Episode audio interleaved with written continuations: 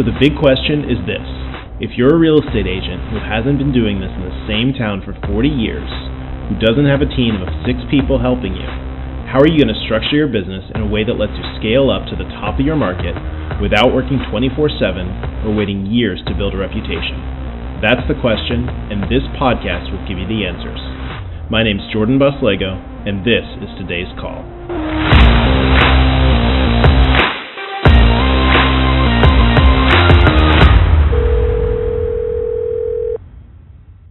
Everyone, it's Jordan. Um, just driving into Boston right now, and figured I would record today's episode.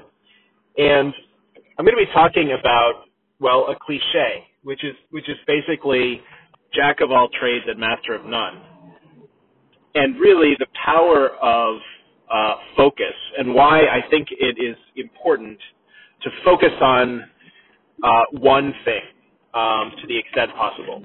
So you know, when when a, when you're first starting out as a real estate agent, uh, you kind of take what you can get because you're new and you need business, and so you know you may work with investors, first-time buyers, people who are relocating, people who are selling, and so on, and that's great, and it gives you exposure uh, to a lot of different areas of the business, and you can see what you like and, and what you don't like as much, um, and that's fine. But at a certain point, it comes time to really focus in on one or maybe two kind of niches.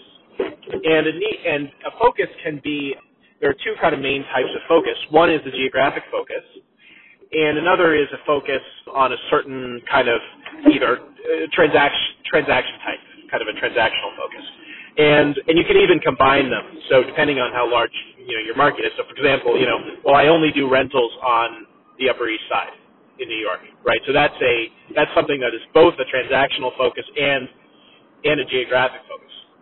And you know, everyone is focused has some level of focus. So, for example, you know, most uh, residential brokers don't do commercial real estate, although some do.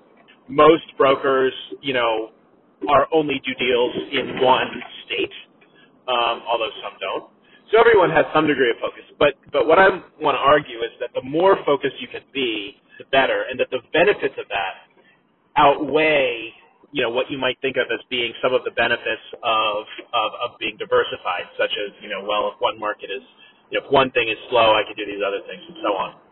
And so let me talk about kind of why it might be nice to have uh, to have that focus. First of all, you know, the more the more focused you are on one one thing, the better you are, the better you get at that thing, right? Naturally. So in other words, if you've done one commercial deal in your life, um, you probably had a steep learning curve. You probably learned a lot, but you also probably were not as effective as you would have been if this was your hundredth commercial deal, obviously. And so there's a limited amount of time in the world and you can't become an expert on everything.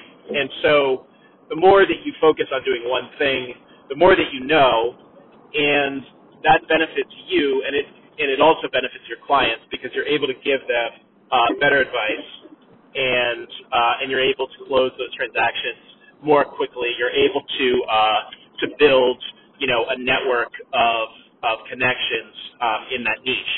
Another benefit is in your marketing um, because, as you know, you know one of the big things that people look at uh, when they are selecting a broker to work with, whether on the buy side or the sell side, is they look at who has represented other buyers and sellers in similar transactions, right? And so if you know if I want to buy a beach house in the Outer Banks um, and I'm looking for an agent, one of the first things I might look at is uh, well, who, which agent has sold the most beach houses, you know, in the past year?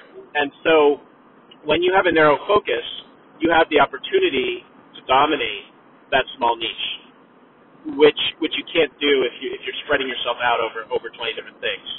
And so, by becoming the go-to person for a certain um, type of transaction or a certain area or something like that, you can you can capture it, it'll come almost feeds on itself because you can capture more market share by virtue of just being, um, by virtue of just already having a, a high market share in that in that in that thing.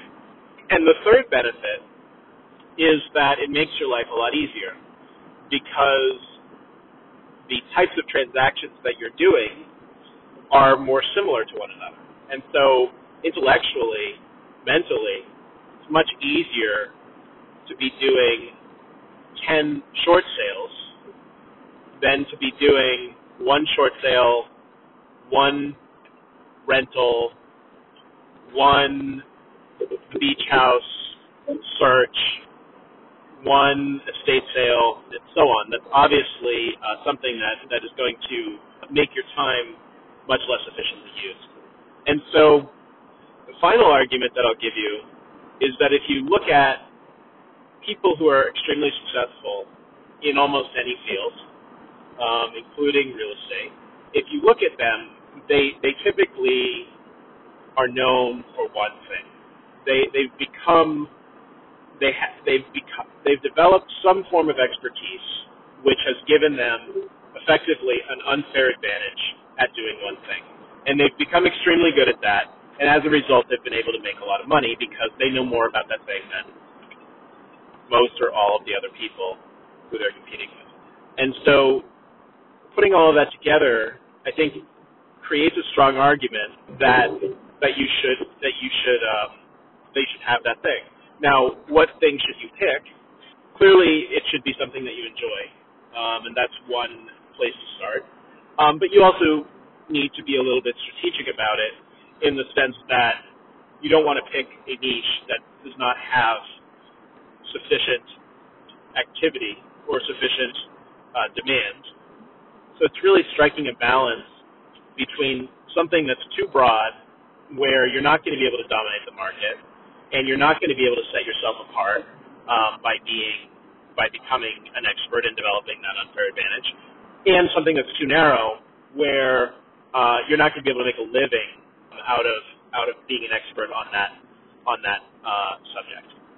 So to me, that's the surest way to a develop a reputation for excellence and for and become someone who people seek out for a certain type of representation, and b to to ensure um, that you are able to provide great value, which justifies your your fees and and causes people to to to happily pay those uh, because they're getting more from you in this in this area than they would um, just going with you know any kind of general purpose broker who's happy to take uh, you know whatever comes along.